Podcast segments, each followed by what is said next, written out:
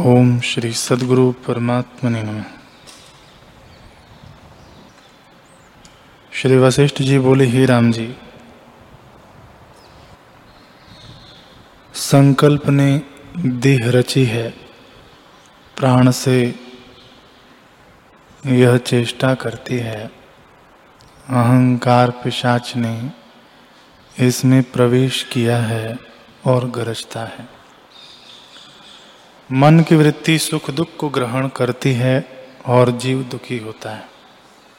यह आश्चर्य है। हे राम जी, परमार्थ सत्ता एक है और सर्वत्र समान है। इससे भिन्न सत्ता नहीं। जैसे पत्थर घन जड़ होता है और उसमें और कुछ नहीं उपजता, वैसे ही सत्ता मात्र से भिन्न दूसरी सत्ता किसी पदार्थ की नहीं है। जैसे पत्थर घन रूप है, वैसे ही परमात्मा घन रूप है।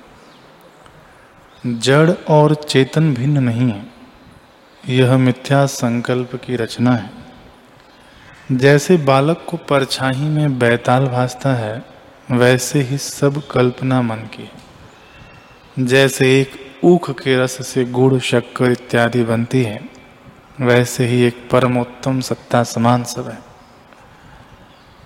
उसमें जड़ चेतन की कल्पना मिथ्या है। जब तक सम्यक दृष्टि नहीं प्राप्त हुई, तब तक जड़ चेतन की दृष्टि होती है।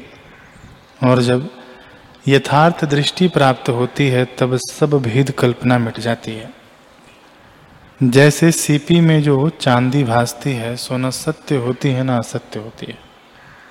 वैसे ही आत्मा में जड़ चेतन सत्य असत्य की विलक्षण कल्पना है।